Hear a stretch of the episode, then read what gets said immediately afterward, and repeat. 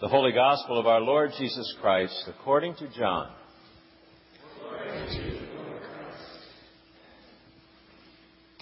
In the beginning was the Word, and the Word was with God, and the Word was God. He was in the beginning with God.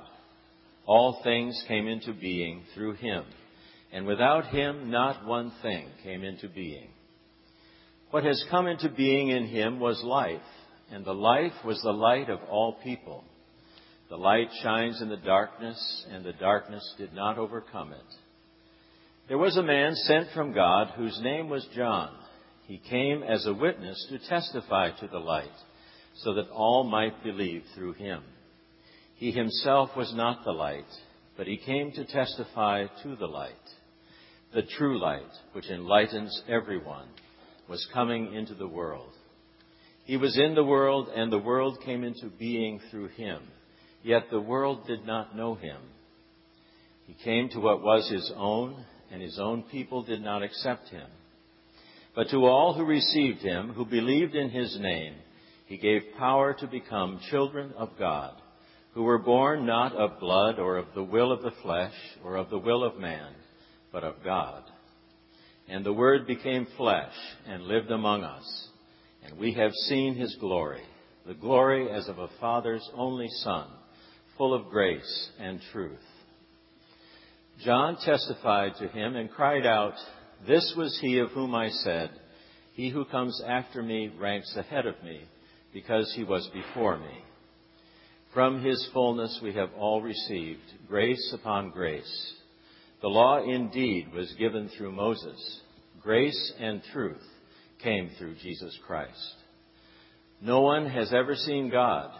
It is God, the only Son, who is close to the Father's heart, who has made him known. The Gospel of the Lord. Praise to you, Lord Christ.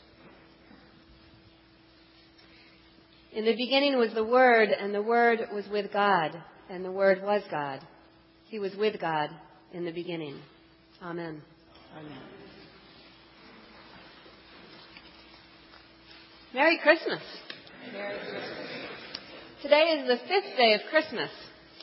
I do not have a partridge in a pear tree, or two turtle doves, or three French hens, or four calling birds, not to mention five golden rings.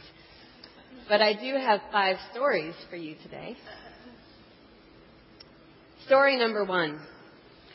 My husband, Greg, and I planned to t- take our kids to Vermont the day after Christmas. But in the chaos of the season, Christmas night arrived, and we had not yet reserved a room in a hotel. So I went online and found a few options in the general area of our Vermont relatives. One was in a historical Victorian inn. There was one room left in this inn, a two-bedroom suite in the carriage house up on the top floor where the haymow used to be. The price was more than we had planned, but it was Christmas, so we decided to treat ourselves to what we assumed would be luxurious accommodations. When we arrived on the night of the twenty-sixth, the innkeeper, a tall, strong woman named Kathy, met us at our car. She carried half of our luggage up two flights of stairs in the carriage house, while we tagged along carrying our children and the rest of our luggage. The rooms were interesting. The stairs were clearly too steep to bother lugging a vacuum cleaner up to the top floor, and the eclectic collection of sheets and towels were of questionable cleanliness. And the windows did not have curtains, though they did look out on the parking lot and the other house. An hour after we arrived, innkeeper Kathy finally left us in our room after having bustled around fixing things and moving furniture and chatting until well past our kids' bedtime. Once she was gone, we looked through the guest book and found many comments from past guests about how great Kathy and her applesauce pancakes were. And we also found diplomatic comments about the charm of the good and bad things that people had experienced in these rooms. And we found comments about ghosts. Apparently, the carriage house was known to be haunted. I had to remind myself that even here, perhaps especially here, Christ was to be found. Because at that first Christmas, God came to be with us all in all places for all time. In the words of today's gospel, through him all things were made. Without him nothing was made that has been made. In him was life, and that life was the light of all mankind. The light shines in the darkness, and the darkness has not overcome it. Story number two. Our adventures at the inn made me think back a few days to the Christmas Eve pageant here at Trinity. In scene two of the pageant, Griffin and William portrayed two stressed-out innkeepers who were trying to take care of the whole congregation, their guests on a busy night in Bethlehem. Along came a young couple, desperate for a place to rest after a long journey. Nora, as Joseph, pulled a rolling donkey, while Chloe, as Mary, complained about her aching back. Mary was minutes from giving birth, and she was not a happy camper. The innkeepers had towels and water and even brochures to local attractions, but they did not have room left in their inn. They did, however, eventually realize that something in this girl who was about to give birth was very special. And as angels ran circles around our church, and as Sarah, our pageant M C, sang O Magnum Mysterium from the altar, the innkeepers settled the young couple into their stable, and there in the itchy hay, surrounded by animals and chaos, the Christ child, a wide-eyed eleven-month-old named Jackson, was born. And I am not sure if there was a dry eye in our church. Today's gospel tells us that he, Christ, the Word, Logos, has always been with us since the beginning of time, and yet through the incarnation, he came to be received by us in a surreal new way. He was in the world, and the world came into being through him. To all who received him, who believed in his name, he gave power to become children of God. Story number three. A couple millennia ago, a, a writer was going about the task of recording the life of Christ. This writer may have been one of Jesus' disciples, may have even been Jesus' beloved best friend. Or this writer may have been someone who wrote down an oral history that was brought up through the years before his life. The writer may or may not have read the other stories that had been written about Jesus. The other stories, the ones we've included in our canon anyway, tended to start at the beginning of Jesus' life with the genealogy of his dad, Joseph, or with his birth, or with his ministry. The other stories, Matthew, Mark, and Luke, were rather literal. The writer of this story, however, seemed to want to communicate a more cosmic depiction of who Jesus was. So the writer started with poetry, a hymn of sorts.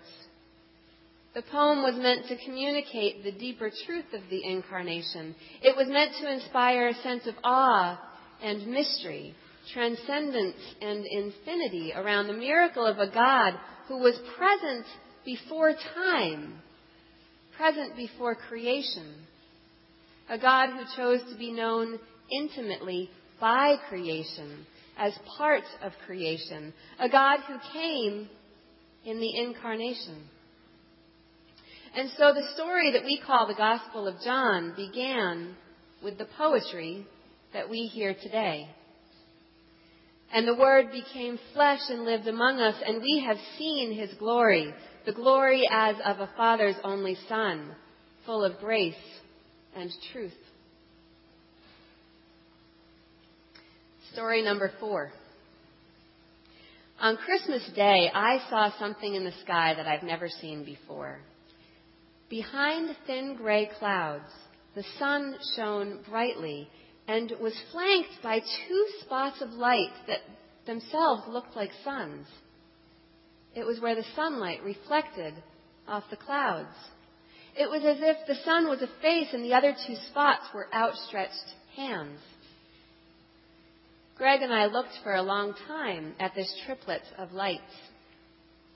The two smaller lights were bordered by smudges of red, yellow, and blue, and we saw that these spots of brightness and color poking through the gray clouds sat along the arc of a huge rainbow over the sun, most of which was obscured by clouds.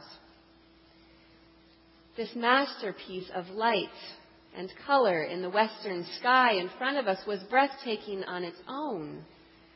But then, off to the north, I noticed that the sky was deep blue instead of gray, and that there were wisps of clouds, shaped like S's, in a collection along the horizon.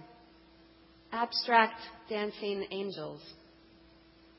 With the pageant so fresh on my mind, I felt I was witnessing a celestial nativity, the Son of God at the center, flaked, fl- flanked by his earthly parents, smaller spots of colored light, angels dancing all around.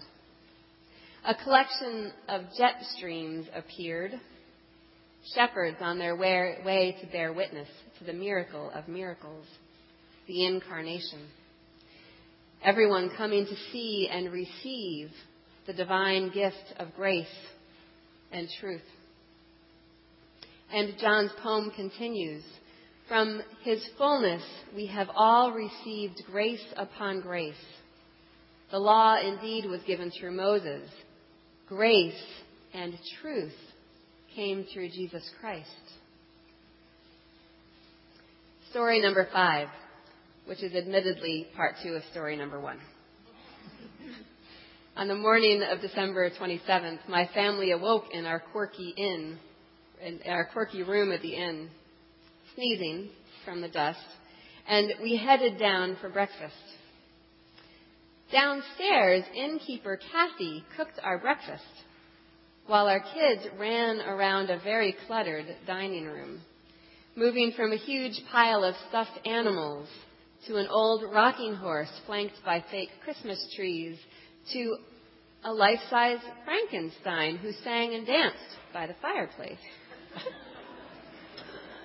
There was also a table of crafts for sale, plastic dinosaurs that had little hats and scarves knitted for them, Barbie dolls with fancy paper dresses and aluminum foil wings, and monsters made from knotted-up old recycled material. We found ourselves asking, what is this place? Where in the world have we landed? A question that I can only imagine God asked himself many times during his thirty-three years of residing in the human form of Jesus of Nazareth. From the stable to the cross, Jesus' time on earth was neither luxurious, nor sanitary, nor safe. But I do not doubt that it was rich in quirkiness. And it was rich in stories, in creativity, in relationships, in suffering, and above all, in love. It was a life given to us, that our lives might be deeper, richer, more loving, more in line with God's intention for creation at the beginning of time. In the beginning was the Word, and the Word was with God, and the Word was God. Jesus' life was one chosen by God with the simple and complex goal of being closer to us, so that we might experience God up close. And ever since that lifetime of a baby, a carpenter, a nomadic preacher, a teacher who roamed the hills of Judea two thousand years ago, God has been made known more clearly in pageants and inns and in sunbeams and in each other. Christ, in his incarnation, I believe, removed whatever veils had previously existed between God and God's creation, and God was made known to us. Our gospel concludes, no one has ever seen God. It is God, the only Son, who is close to the Father's heart, who has made him known. I can't imagine that there will ever be a better gift or a better story than that. Amen.